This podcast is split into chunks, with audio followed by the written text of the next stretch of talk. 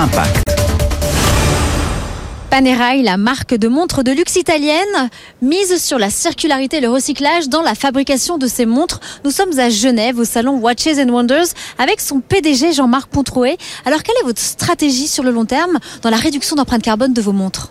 Donc nous, on a un matériau cette année qu'on appelle l'e-steel, qui est un, un, acier recyclé à 95%, qui a fait l'objet d'une montre concept l'année dernière et qui aujourd'hui devient notre produit de référence dans notre assortiment chez Panerai. Comment vous faites pour avoir une montre justement éco-conçue à 99% c'est tout notre ce qu'on appelle laboratorio d'idées, c'est-à-dire nos, nos ingénieurs qui travaillent à Neuchâtel en Suisse et qui ont dépensé beaucoup d'énergie, d'investissement, de temps, d'échecs avant d'arriver à cet acier recyclé qui, je l'avais dit l'année dernière, devient un, un open écosystème, c'est-à-dire qu'on invite nos concurrents à voir ce qu'on fait pour qu'ils puissent faire la même chose que nous et qu'on ait cette taille critique en Suisse dans le domaine de l'horlogerie et que l'éco-style devienne la matière de référence. Cela fait plus de 22 ans, Mike Horn, que vous êtes l'ambassadeur de cette marque et vous aviez auparavant donné un morceau de votre bateau pour notamment concevoir des montres. Expliquez-nous.